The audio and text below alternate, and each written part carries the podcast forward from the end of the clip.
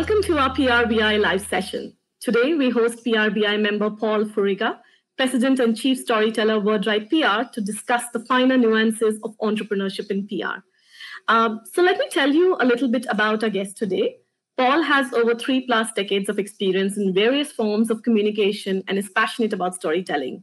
His passion for storytelling inspired him to form WordWrite in 2002 and to write a book on the importance of storytelling in business, Finding Your Capital S Story, which publishes in fall 2020. Uh, be sure to pick it up. Under his leadership, WordWrite has grown into Pittsburgh region's largest independent PR agency and is a perennial top ranker in the annual O'Dwyer's national rankings. It has also become the region's go to crisis agency. In any given year, the firm handles 12, at least 12 major crises. Two of them make the news, and probably 10 that do not. Uh, his firm has been awarded several times by reputed organizations for their work and has also appeared in PR news books as case studies of excellence. Uh, but you know, uh, to keep an agency not just running but on top of its game, it takes courage, perseverance, and vision. Paul will share with us today his experience and insight on how to become a successful PR entrepreneur. So let's hear more from him. Hi, Paul. How Hello, Taranjeet. Thanks for doing this. I sure appreciate it. How are you doing? Doing doing great. Doing great. Uh, it's uh, summer here in uh, Pittsburgh, and that means uh, temperatures that almost approach what we have on a bad day in Bangalore. uh, it's it's wonderful out here in Bangalore. It's raining and it's beautiful. Good. yeah. So you know, before we take a deep dive into the exciting PR entrepreneurship, uh, I would like to hear a little more about you on how you got into PR, because I believe uh, you spent a good amount of your time in journalism, and typically we see journalists move into corpcom roles but not really PR. So why PR? Well, that's really, uh, you know, I, I gave myself this title, Chief Storyteller, and and I really do like stories, and that's a story. So what happened was I'd spent uh, two decades in in PR, and I was editor of a business newspaper here in Pittsburgh, and at that time it was part of a large company, and I'd been told that I was going to be promoted and moved but I didn't. They said we don't know where where you're going or when, but we know you want to go. And at the time, my wife and I had two small young children, two daughters, and uh, we had family here in Pittsburgh. wasn't originally from Pittsburgh, but we had family here, and we really didn't want to leave. So I started looking around town, and one of the people I knew uh, ran uh, the largest uh, PR office in uh, Pittsburgh, uh, a firm called Ketchum, which is a global firm. And uh, I asked him to help me quietly find something. Called me up one day, said he wasn't going to help me. It was the day the paper came out, so I'm on the phone with him and I'm rifling through the paper looking for the reason why we wrote something that upset this uh, PR uh, professional. And right. after a long pause, he had a great sense of humor. He said, "Why aren't you going to ask me why? I'm not going to help you." And I finally said, "Okay, Larry, why aren't you going to help me? What did we do wrong?" He said, you didn't do anything wrong. He said, I don't want to help you find another job. I want you to come work for me. Wow.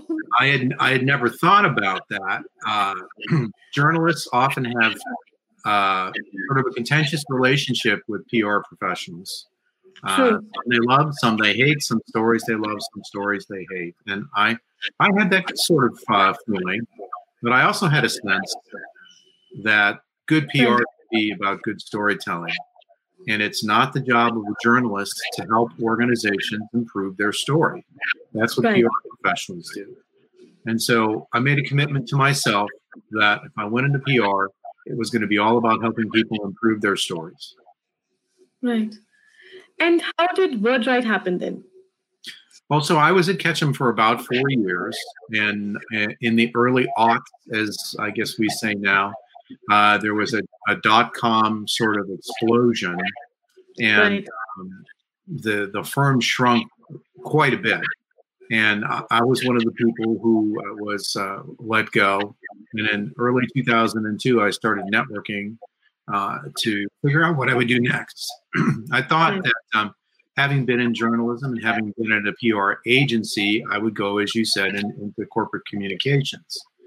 And as I networked with people, the basic response I got was what a dumb idea that was, which unnerved me greatly because I still had two small children and uh, uh, a spouse and a home and all that kind of stuff. And uh, one of my good friends said, "Well, are you are you asking people why they're telling you this?" And I said, "No, that's a good idea. I should do that." So I went back to people and said, "Okay, you told me not to go into corporate communications. Why?" And an interesting answer came back, and that answer was because you should start your own agency, and if you did, I would hire you. Brilliant. Yes. That speaks highly about uh, you know the professionalism that you would bring to the table. Well, exactly, and and uh, you know public relations is all about relationships. That word is in the name of our profession. And I, humbly, I think that that's really an illustration of that, that there were folks who who valued the relationship they had with me and felt that there was something that I could bring to the table by having my own firm. Right. So, what are the core values that you decided to, you know, uh, imbibe in WordWrite? Well, that's a great question because values are very important to us and, and we have five core values at, at WordWrite, and uh, they can be abbreviated into the name of the capital city of Egypt: uh, okay. curiosity, authenticity. Mm-hmm. Uh, excuse me, in a, collaboration, authenticity, intellectually curious, uh, resourceful, and optimistic. And I can certainly define those for you because we have definitions for each one of those that are unique to us. Please go ahead. So, uh, collaborative, uh, everything that we do in an agency is a team effort. Right. So, uh, we look for people who work well together. And as you mentioned in your introduction, we do a lot of crisis work. And a lot of times people will be doing other things they need to pull together in just a very short amount of time and work together on something that they weren't going to be expected to work on uh, earlier. So collaboration is, is very important for that reason, and also because that's how some of the best ideas come together. Authenticity. As I said earlier, journalists often have a dim view of public relations professionals.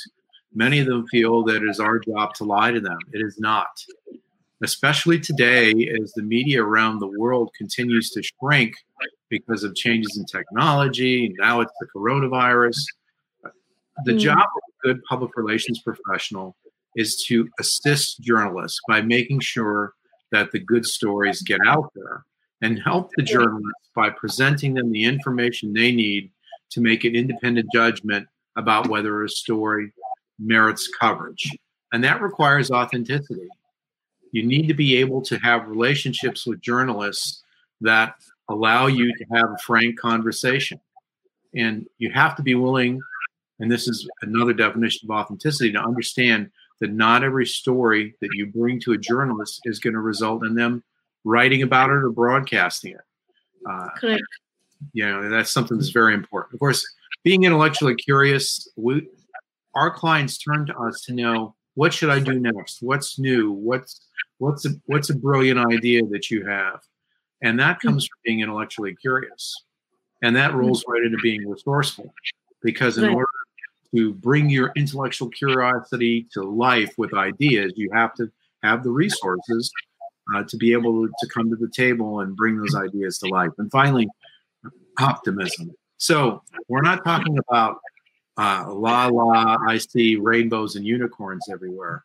We're talking about a time like this, for instance, being able to remain focused and committed and to believe that there's a better place that we're driving towards even though in the small sense you might be dealing on a difficult day with a difficult story or a difficult client situation or in the larger sense you know you're dealing with coronavirus. Correct so you know i've been looking at a lot of interesting posts that you guys put up on your website as well as all your social media um, there is an underlying message and you stay uh, you know you focus or stress a lot upon storytelling right yes. uh, for the benefit of our viewers what, according to you, makes a great story? Oh, that's a great question. Uh, so there are three elements to a great story. Uh, number mm-hmm. one is authenticity. So right. we talked about that a little bit. Let me give you another definition of authenticity. if you and I are in a major downtown and we see an auto accident, but you and I are on different corners of an intersection, we both saw the accident, but your view is slightly different than mine. Now, right. are you right and not am I wrong as to what happened? No. We we both saw the same thing. We just have a slightly different view. So, a lot of times, especially in contentious public issues, as a public relations professional, you are representing the viewpoint of one group or one side, if you will, of the story. And that's right. okay. But what's important that that story needs to be rooted in fact. Right. So if you think about the auto accident example, you know, to to go to the public uh, marketplace of ideas and say, I didn't see an auto accident, it wasn't an auto accident, that's not authentic. But to say, okay, I, I saw this and I thought it was this person's fault, and you saw from the other corner that you thought it was the other person's fault, that's mm. that's the way life happens from a household to inside a company uh, to the greater universe. The second thing is you need to have a fluent storyteller. And this mm. is where a lot of companies really go wrong. They immediately put the CEO out there as the person sharing the company's story. Maybe that's not the best person. Great example would be a tech company. To make the tech company larger and successful, you need a professional CEO. But maybe it would be better to have the person who invented the product or service out there as the storyteller, right? Because they're passionate about it. They understood the problem and the reason for the product or service. They're not the person who's good at being efficient and running an organization. And the last mm-hmm. thing, very quickly, is you have to continually read your audience. And this too is where many PR programs fail. Because what happens is people get in a room and they have a great idea and they just throw it out there. And they don't look to see is this what our audience wants to see or what they want to hear? Is this the experience that they were expecting? You have to be continually engaging with the audience to make right. sure that they're a part of the story. Right. Understood. Uh, you know, those are very, very good points. And I think uh, PR professionals who imbibe that within their storytelling will be greatly benefited. Um, so I'm going to move the conversation a little bit towards entrepreneurship in PR, that being the subject of conversation today. Um, let's start with your journey in entrepreneurship, right? I'm assuming because you were working, you know, you were an employee at different organizations before that, and this being your first stint in entrepreneurship. How has it been so far?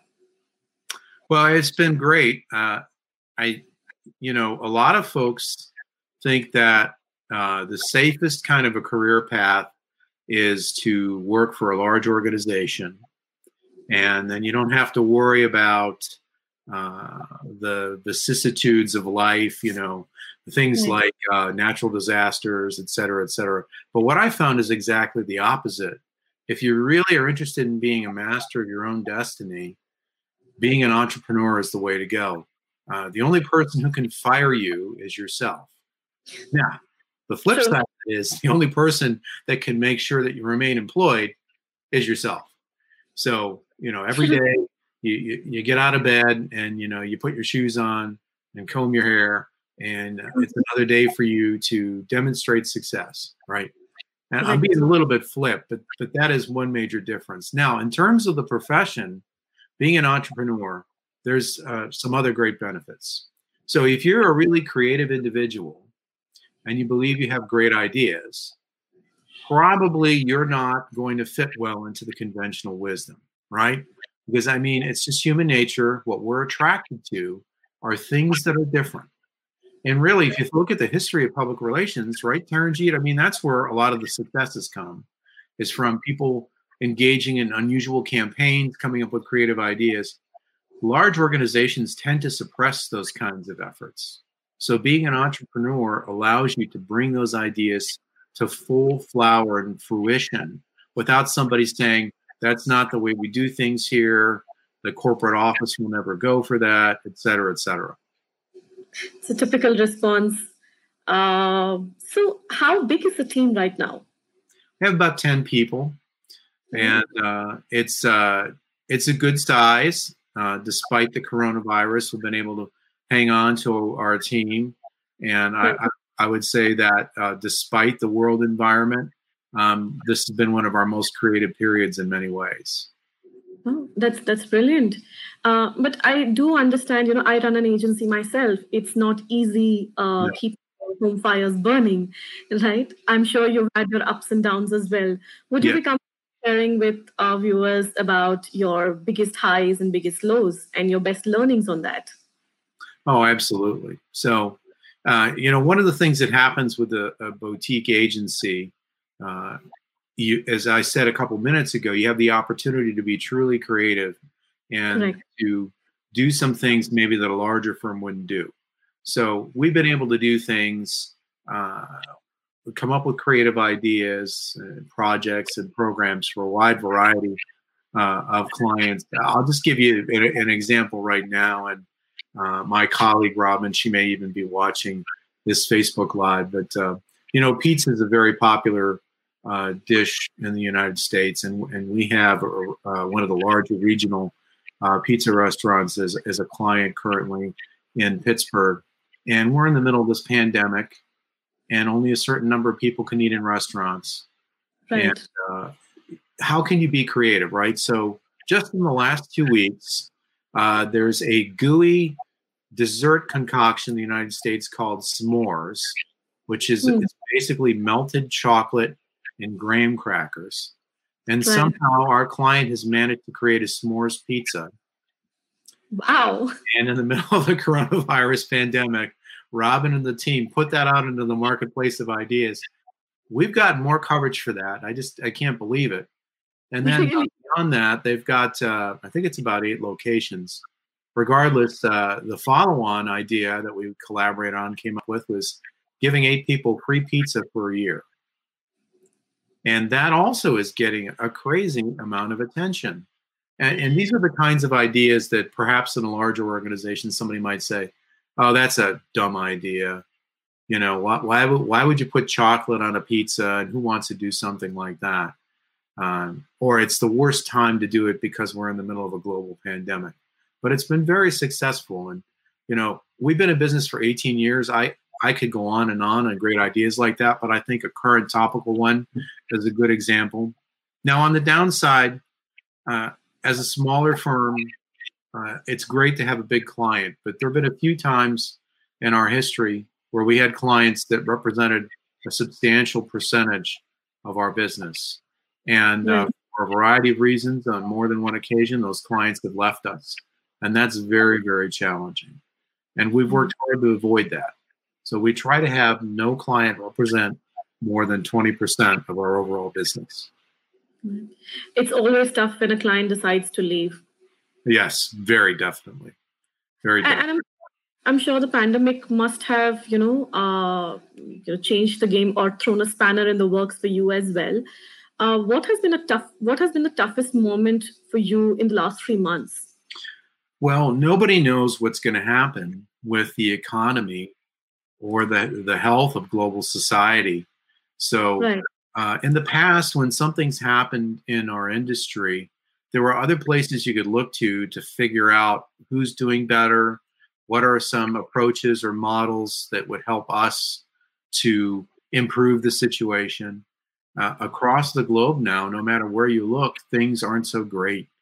Um, right. Even countries that have been doing well on the health side, like New Zealand, I saw just uh, day before yesterday, they've now got a few more cases coming in after being virus free. And all this has an, an impact on our business and the kind of clients we work for. Uh, even in uh, Pittsburgh, Pennsylvania, we're affected by um, global events, right? Correct.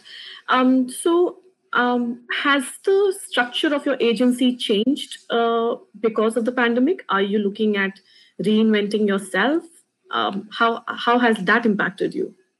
Oh, that's a great question, and the answer is yes. So we're now approaching what uh, one of the industry experts that we follow, Blair Enns. Uh, he's he's from Canada, and he, he's written several books. The uh, Win Without Pitching, and the most recent one is called Pricing Creativity. And right. there's all about uh, agencies and how to do better work as an agency. And Blair is is promoting, especially given the coronavirus, what he calls the Hollywood model. So so think of a large film. The mm-hmm. production companies that actually do the film may have a small number of employees, but in order right. to make the film, they may, over the course of 18 or 24 months, hire hundreds and hundreds, if not thousands, of people to do right. the planning, the production, the shooting, the post production. So if you, if you, think about our business, uh, designers, uh, strategists, illustrators, videographers, there are many people who are freelancers or work in small shops and work essentially, you know, in the States, we call it the gig economy. They move from one project to the next. So, with social distancing and the economic impacts of the coronavirus, this model has been accelerated in our thinking. You know, if we have a small team of committed strategists and we bring in the people we need when we need them to handle the execution, we think that that's probably going to be a better model going forward. Yeah, but PR agencies typically have shied away from this kind of a model earlier because of a lot of confidentiality involved in our business and the confidentiality agreements that we signed with all our clients. Do you think it is going to, you know, uh, be adopted at large by the PR industry? I, I can see advertising and digital agencies working in the Hollywood, which is a great term, by the way. Uh, but do you really see PR industry catching up on this? Well, I do actually, and I think that's what's going to separate the winners from the losers. Now, between the lines, I think what you're asking is among the marketing disciplines, public relations and uh, pros, and, and, and you know, in, in our global network, PRBI, we have a lot of senior communications expertise. Right. We are typically talking to CEOs and mm-hmm. people in the C suite, and we are having conversations that many of our marketing brethren uh, don't have uh, about corporate strategy. And certainly, for example, in crisis, this model is not going to work as well necessarily as it will for a consumer campaign or rolling out a new product or rolling out a new service. But by and large, that's what the industry is, although individual firms may be more crisis focused or less crisis focused. And even those firms, there's aspects of the work they do where that sort of a model will be appropriate. But you are correct. There's certain things that we do, uh, especially as experienced PR professionals, you can't outsource those. Correct, correct. I still see, uh, you know, a lot of people taking up, uh, mm, you know, having virtual offices everywhere, yes. employing people, uh, and just bringing in consultants, like you mentioned, only for, let's say, B2C campaigns rather than uh, crisis management as such. Yeah. Right. Okay. Yeah, I, I completely agree. And, uh, you know, in, in our firm, and you mentioned earlier on, we, we do, we try to do a good job with social media so we want to do more with social media, and video would be one thing that we want to do more with. We've had success uh, working with talented young people uh, who've done project work for us, and I see that as a perfect example uh, of a part of our discipline that can be effectively outsourced to freelancers or or small related shops rather than have somebody full time on your payroll in your office who may not be as busy all the time because that's not the primary focus of your PR agency. Correct, correct. But as WordWrite, I, as, I you know, I've seen you guys do a lot of innovation. Uh, you've launched a podcast, you have a video series happening, and plus you also run the Pittsburgh Hundred, if I'm not wrong. Yes, that's correct. So tell me a little bit about how uh, you know you manage to keep innovating year on year is that part of the overall uh, marketing plan that you have for WordWrite? Yes, it absolutely is. And uh, a big part of that, you know, we talked briefly about the core values. So it's mm-hmm. critical to have people on our team who buy into, agree with, and advance those core values. So we right. have a team of curious individuals who are very, very resourceful. And you know, there are certain words and phrases I'm getting tired of because of coronavirus, like the new normal, pivot, But I have to say that's the right word. Our Mhm. team has pivoted very strongly. And I'll, Mhm. I'll give you an example. Two of our clients relied heavily on in person events, and we had expertise in doing webinars. And, and the team, uh, we had discussions as a team. They said, you know, we really need to be going back to the clients and recommending more webinars. And we Right. did. And those webinars have been very successful. Now, we've been in this coronavirus pandemic for six months, and maybe people are getting tired of going to webinars. I don't know. But with two of our clients, one a financial advisory firm and another an accounting firm that has a very specialized expertise, we've had great success working with them and taking events that used to be in the real world into the virtual space. Uh, Right. financial advisory client, six weeks in a row, we did a webinar, which I have to say, frankly, not being on the team, being the CEO of the agency, I was very concerned that that was too much. We had hundreds of people show up for these webinars every week for six weeks in a row. Brilliant.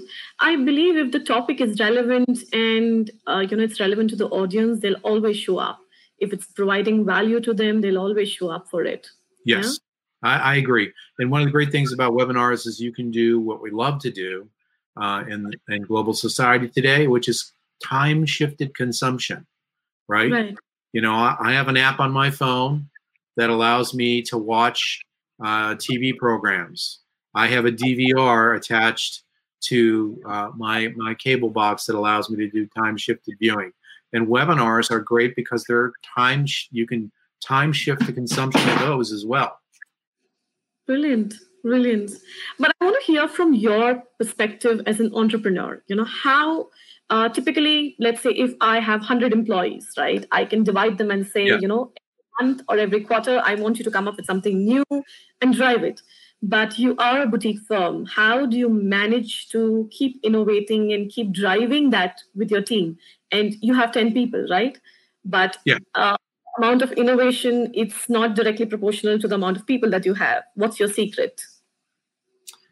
Well, one of the great benefits of having a small team is everybody's able to be innovating. Everybody has a voice. You know, I, Right. I worked in a large agency and I loved my time at Ketchum. It was like getting an advanced degree in public relations. Ketchum is a wonderful organization. However, it's a large organization, so it is prone, as is any large agency, to bureaucratic inertia.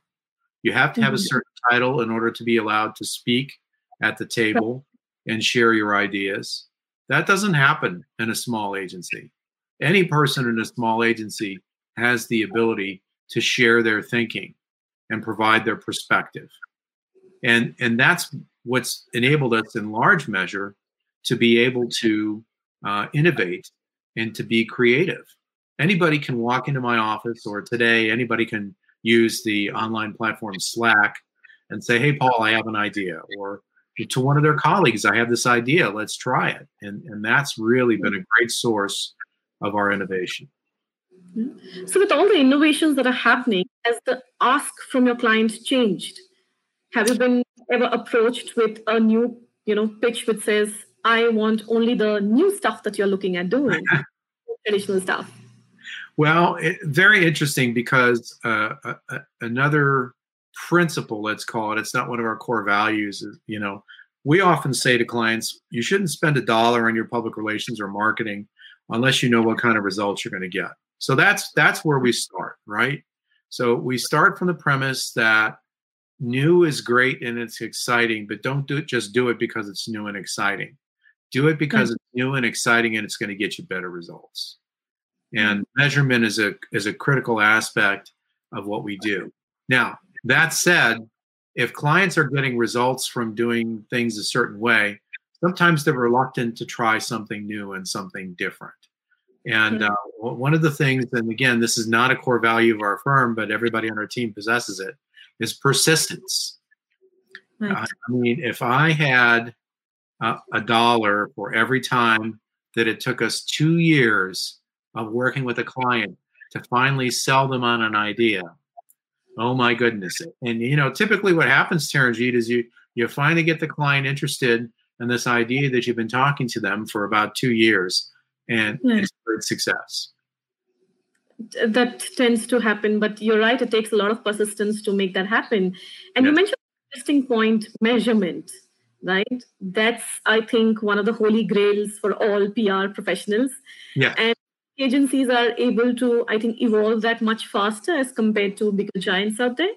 Uh, how do you deal with it uh, with all the new innovations that you're bringing to the table you work backwards from you know when you have an idea and say uh, this is how we are going to measure it. How do you measure success there? Well it's exactly as you said. It's important to, to work backwards. Uh, you know as our professions become more and more digital we are doing much more digital work. Now earned media is never going to go away but as the traditional media continues to let's just say evolve some people would say shrink or implode uh, the importance of getting measurable results has only grown. You can measure everything on the internet.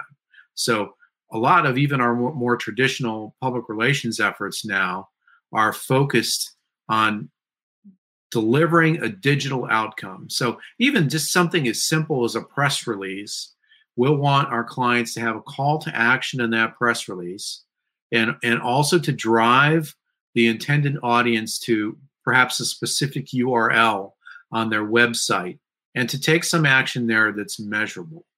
So, you know, you don't want a press release that says go to the company's homepage. Well, that's where everybody goes is to the homepage. You want to drive them to a specific URL so that you can say on the client side and on the agency side, look, this URL appeared only in one place. That's in the press release. So every single person who came to your website and hit mm. this specific page did so because of our PR efforts. Brilliant. So tell me something about you know uh, some of the toughest campaigns that you've run out there. Well, without a doubt, it's it's the crisis work that that we've done. Um, mm. You okay, know, so one example of a crisis that uh, did not make it to the papers. Oh, wow. Well, there are a lot of those. you know, the the numbers you shared at the beginning are, you know, we sat down one day and and and tried uh, to to figure it out. Uh, so there there oftentimes there will be uh, dispute situations that involve uh, a lawsuit or something like that, and right. Uh, you expect it to become public, and it and it and it ultimately doesn't. Uh, usually because it settles. Sometimes that happens because it turns out that what the individual was alleging to be wrong turns out not to be true. Now, what often happens, and we see this in the world today, including on social media, is that somebody can get out there and say something and it could be yeah. incorrect and it could still do a lot of damage before it's disproven. Correct, correct. Okay, so let me move a little bit on the positive side of what's happening in the industry today. Your proudest moment as an entrepreneur in PR? Well, I, have to say it's it's uh, the success we've gotten for our clients by being innovative and, and creative.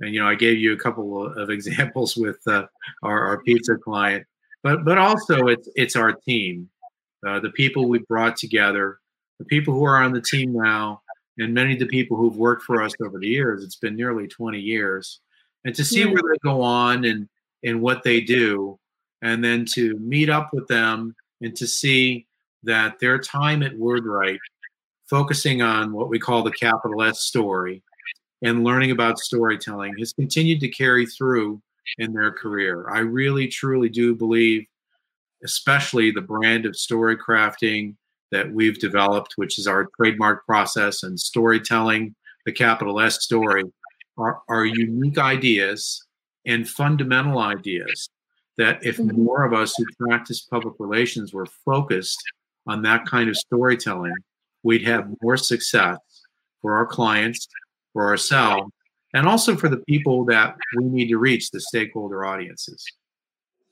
Yeah, true. Brilliant. You know, if more of us focused on storytelling, uh, it would be a different perception out there. I absolutely. You know, human life is all about storytelling. Before we had a written language, there were storytellers in almost every society going back to the beginning of human civilization. You know, you cave paintings and a variety of other things is evidence that we've been storytellers because it's hardwired into our brains. And the more we get back to that in an era mm-hmm. when, you know, we're bombarded by information outputs, our cell phones, uh, notifications on our computers, uh, billboards. I mean, social media. You you pick it. Storytelling mm-hmm. is perfectly designed for the 21st century because it allows us to make sense of all this crazy noise that's going on around us. Right. Um, so you know, I we, we're getting a couple of comments out here. I think Lynette and Gretchen both have joined us. Oh, great! Wonderful. yeah. Uh, so your advice for people, you know, for PR professionals who are in, uh, you know, who are entrepreneurs in our segment right now, what would be your best advice to them right now? Uh, continue to be creative, continue to be positive, and look mm-hmm. for your own particular uh, niche that you can pursue. Uh, it's a mm-hmm. mistake and what I've seen over the years, and this is certainly true uh, in PRBI, because you know we have 40 of the greatest small agencies from around the world, from India, from the states, etc. Um, the the agencies that succeed, uh, right. boutique agencies, are those that understand what makes them different, and they continue to go back to that again and again and again. Generalist mm-hmm. firms typically have a harder time being successful as entrepreneurial firms. Correct. So Lynette has an interesting question for you.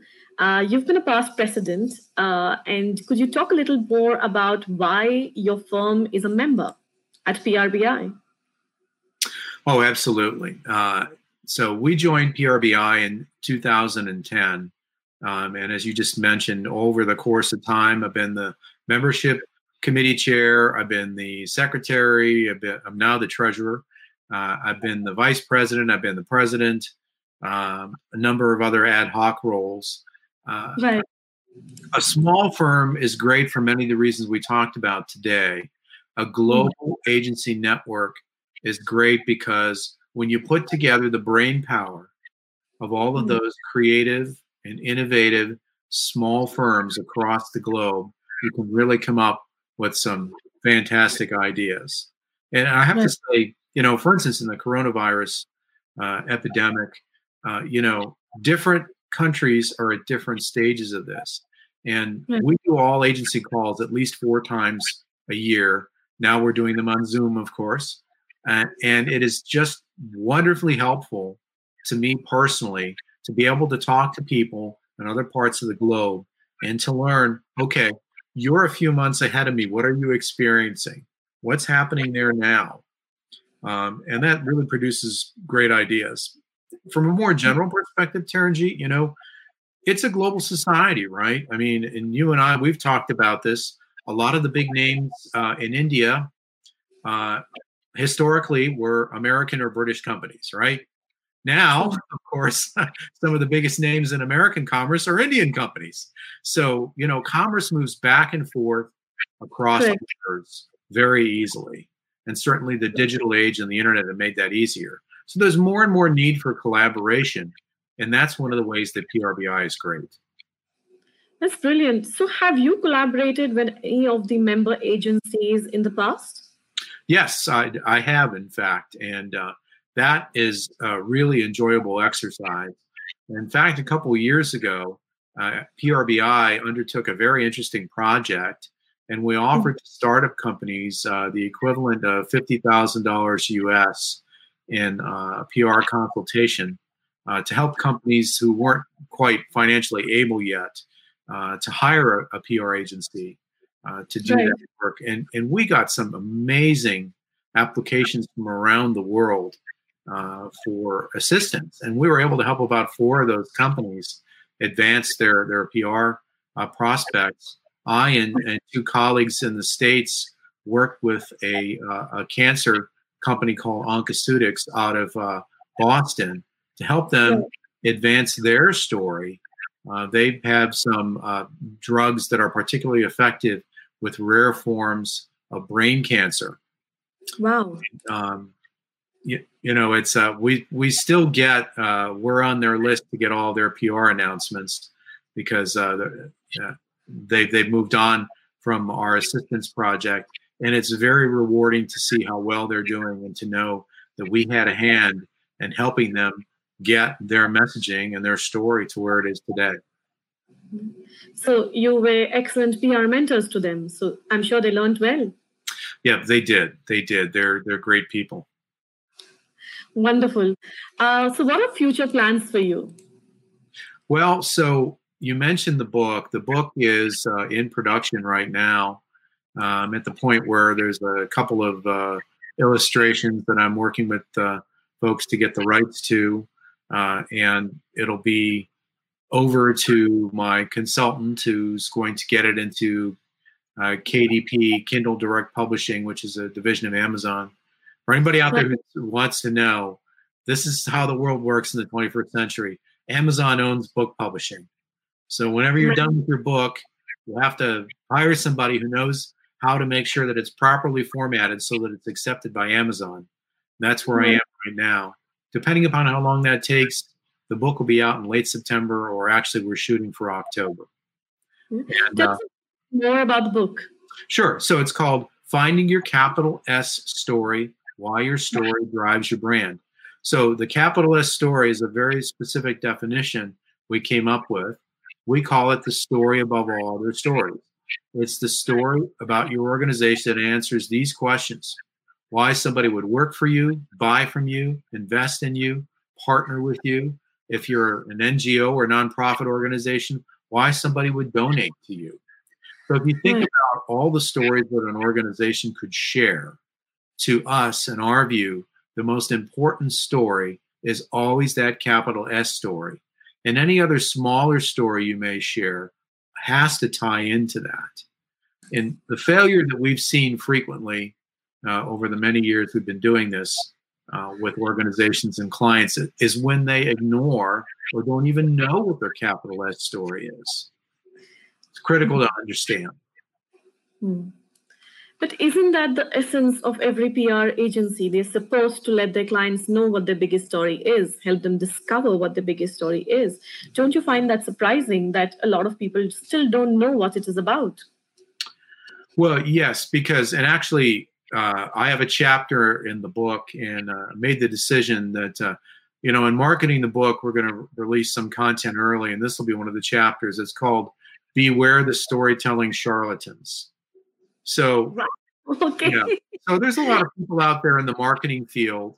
You know, mm-hmm. they really don't care about storytelling. It's just the latest thing for them. They'll go to their website and do a search and replace and replace mm-hmm. last year's favorite word with storytelling. Um, there's other people out there in our business, sadly, who, in my my view, are not very honest. And there, and I see stories like this all the time uh, right. blog posts and professional articles where people will say, Do you want to convince people to buy things they don't want to buy? Use storytelling. And to me, that's intellectually dishonest. And uh, you know, there's there's three levels of storytelling. Capital S storytelling is the simplest and also most strategic. Right. Then there are people who are good strategists at the 10,000 foot view, and they'll give you 10 different ways you can share an effective story. Okay, that's right. like saying um, I can teach you to play the violin. Okay, mm-hmm. where story crafting is I can pull the song in your heart out into the world. All right, and then there are people at, at the ground level who, and these are the real charlatans. They say, hey, you know, if you stand on a street corner uh, with a kid who has tears on her face and she scratches at a violin, people will throw money in a box. Right. and then, you know, next year we'll come up with something different to try and get people's attention. And I really, you know, find those two other categories of storytelling professionals that I describe uh, to be, um, well, intellectually dishonest. That's just the way it is. I mean, the goal here people spend money with agencies to get results, right? And so the best results come from your best communication tool, which is your capital S story. And, and you'll see this frequently uh, when people do research of big brands. You know, the brand will say, we want this logo and we want this tagline. and then they go out and they do research and they find out that that has nothing to do with why people buy from that company. Correct. And that's because the people who buy from the company have a view and a vision of what the capital S story is of the organization. Why why do I buy Apple products? You know, mm. it's not because all of their computers are silver and they have white Apple logos in them, right? Why do I buy Nike products? It's not right. because I like the swoosh, right? It's the story, the story behind what that organization does. What they stand for. Exactly. Exactly. But I agree. There are, you know, there are one of every kind that exists even in our industry, uh, and I think a large part of it, uh, solu- large part of the solution is also us, because we would be the right people to do PR for PR. Yes. Yeah? Yes and if each one does their bit i think there will be at one point there will be a tipping point where the clients would themselves know the difference between the three categories that you mentioned yes mm-hmm. and and you know i wrote the book for those uh, chief marketing officers and ceos who know in their hearts that they have a great story to share but they mm-hmm. in working with marketing and pr agencies have been dissatisfied because they're not getting the kind of results that they believe that they should because right. they they know in their bones they have this great story to share because their organization is so unique and they're just not getting the results. And i firmly believe the reason for that is that capital s story is not uncovered developed and shared you know using those three principles authenticity fluent storytellers and engaging the audience in a way that produces results. Completely understand. Okay so your advice for people who want to start an agency at this point well you know it's very interesting because a lot of folks have compared the current time frame Taranjeet to uh, two uh, events that happened almost 100 years ago one is of course is the 1918 flu epidemic but the other is the global great depression that happened in the 1930s and, right. and you know some of the greatest brands, certainly in American commerce, were actually founded during the Great Depression. Right. And I firmly believe that if somebody's thinking about starting an agency now, there's never been a better time. The rug has been pulled out from from under everyone. Everything's kind of upside down and topsy turvy. And that means that there's opportunity there for people willing to take a chance and strike out on their own. Correct. I think out of chaos, there is always a you know a, a ray of innovation that comes in. Absolutely. You know, our own firm was founded, you know, as I said, in 2002, uh, in the aftermath of the the first tech dot com explosion. So that was uh, a period economically nowhere near as bad as what we're in now, but a similar situation. You know, and innovation is the mother of invention, right? I completely understand. I started my agency in 2007, and yeah. that time when the Lehman Brothers, uh, you know, crisis happened, there was a huge trickle down in Bangalore, which is an IT hub, and I had a lot of people telling me at that point of time, wrong time, get back to a corporate com- communication job. But I stuck it out because I believed I had an interesting, uh, you know, uh, format or interesting storytelling format to offer, interesting innovations to offer to my clients. Yes, and and so if you you know, I think throughout human history, if we look back, we see a lot of that. And you know, I I'm a big disbeliever in what in the states we call the conventional wisdom. You know, if nine people are going to go this way, I'm much more interested in the people going this way. And you know, the conventional wisdom says that this is a bad time to start a new business. I completely disagree. Let the 90 other people think that it's a bad time to start a business, and let those who are truly creative and innovative, certainly prodded along by all the terrible things that are happening in the world right now, let them really, really double up on their innovation and creativity and go out there and do something great. I completely agree. I think this is a time creativity and innovation will get noticed. Yeah. Yes, and you know, being in a tech center, I'd be interested in your perspective on this. But you know, I feel we talked about webinars today and some other digital things. I mean, those aren't completely new ideas, right? But what's happened is this coronavirus, this global pandemic, has pushed forward, has advanced mm-hmm. innovations mm-hmm. that were kind of just moseying along, you know, not moving along as fast as, as they could. And, and I, that's really another opportunity here. You know, interestingly, when you say that, I would like to mention that though uh, we are a tech hub here in Bangalore, uh, we have been pushing or talking about uh, digital PR for the longest amount of time. I think, like you said, it's just been moseying around. You know, yeah, it's nice to have digital PR, but I need the traditional, I need the print coverage out there. I think this pandemic has literally been like a kick in the butt for a lot of clients where they've, you know, fast tracked and understood what digital PR actually is. And now the ask has changed and they see the value in that. We had been, you know, we've been crying horse and talking about the benefits and the impact that digital PR can have. Everybody now looks at everything on their phones. We need to be there. Yes. But huge amount of ego PR or fluff PR that was, you know, uh, attached to traditional media but it's changing now. It's been like a sea change happening out there and people are consuming more information whether it's through webinars live sessions or traditional guys exploring uh, you know even instagram lives i've seen them do which is very surprising. We would have never seen that happen if the pandemic hadn't happened.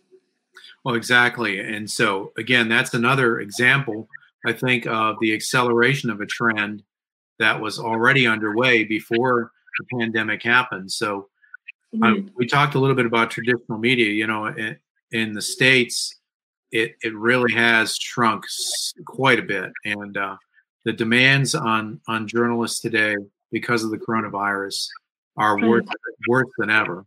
Uh, media outlets are closing. People are being laid off. So you have to become your own publisher. So so here we are as PRBI. We are doing our own Facebook Live. We're a publisher.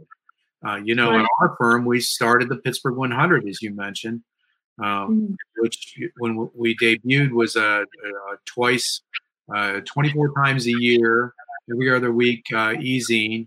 We're now up to 46,000 subscribers, and uh, that you know our clients' great stories because of what's happening with traditional media, they can't be shared that way solely. We need to get them out there directly. And as you pointed out, we even started a podcast.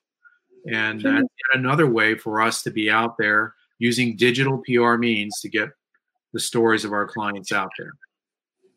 So can you help me understand or identify one thing, you know, that has that the pandemic has accelerated and uh, made sure that the clients are more accepting about it?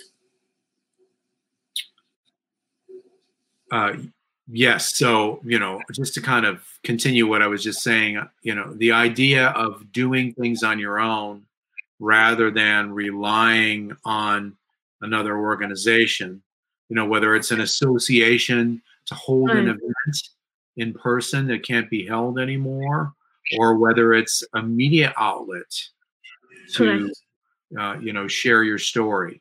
Becoming more directly involved in sharing your story is sort of an overall trend that I think clients are much more open to today. Because if they don't do it themselves, nobody else will. No, that's. Uh, I think that's a very valid point, and uh, we, from our end, have had to, you know, kind of change the kind of proposals that we are sending out. Uh, it's less dependent on external media, more dependent on owned media. Yes. Uh, and I think that's a good shift that's happening out there. Yeah, yeah I, I agree. And in fact, uh, there's uh, another leader in the in the industry here in the states, uh, Gini Dietrich, who uh, runs a very popular blog called Spin Sucks, and right. she came up with this uh, concept for digital PR. She calls peso, uh, not the Mexican currency, but it stands for paid, earned, yeah. shared, and owned, and that is the model of PR that we practice at, at our firm.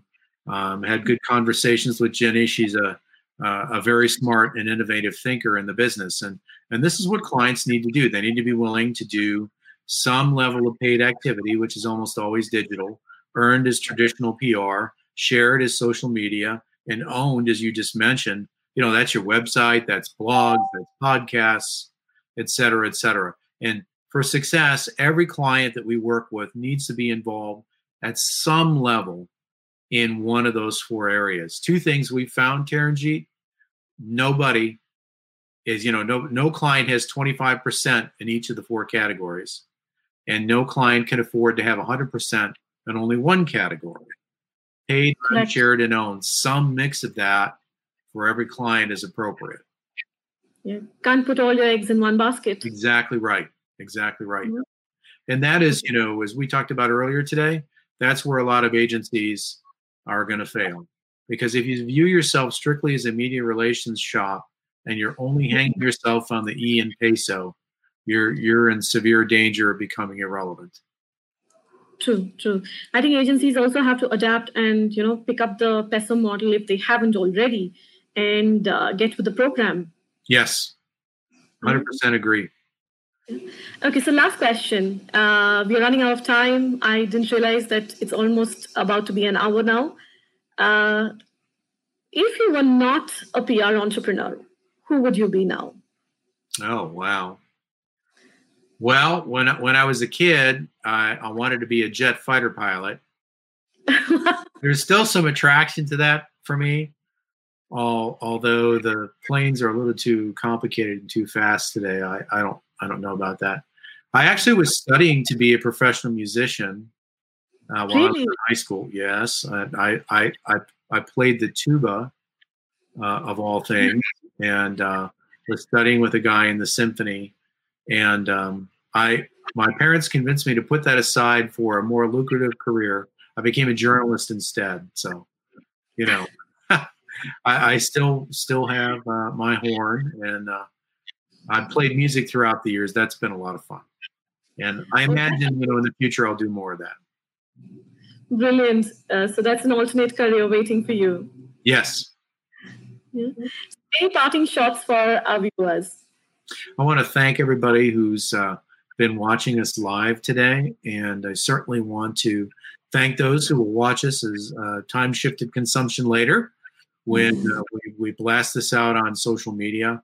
If you are a PR professional or a PR agency looking for a great network, you know, please visit us at prboutiques.com to learn more about membership.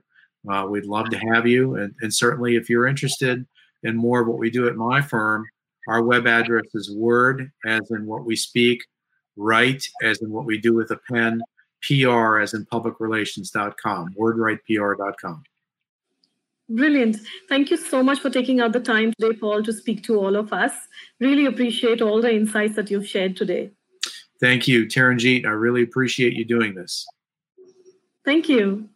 So that was Paul Furiga. President and Chief Storyteller of WordWrite PR, speaking to us about entrepreneurship in PR and lots of good advice on how to make a great story.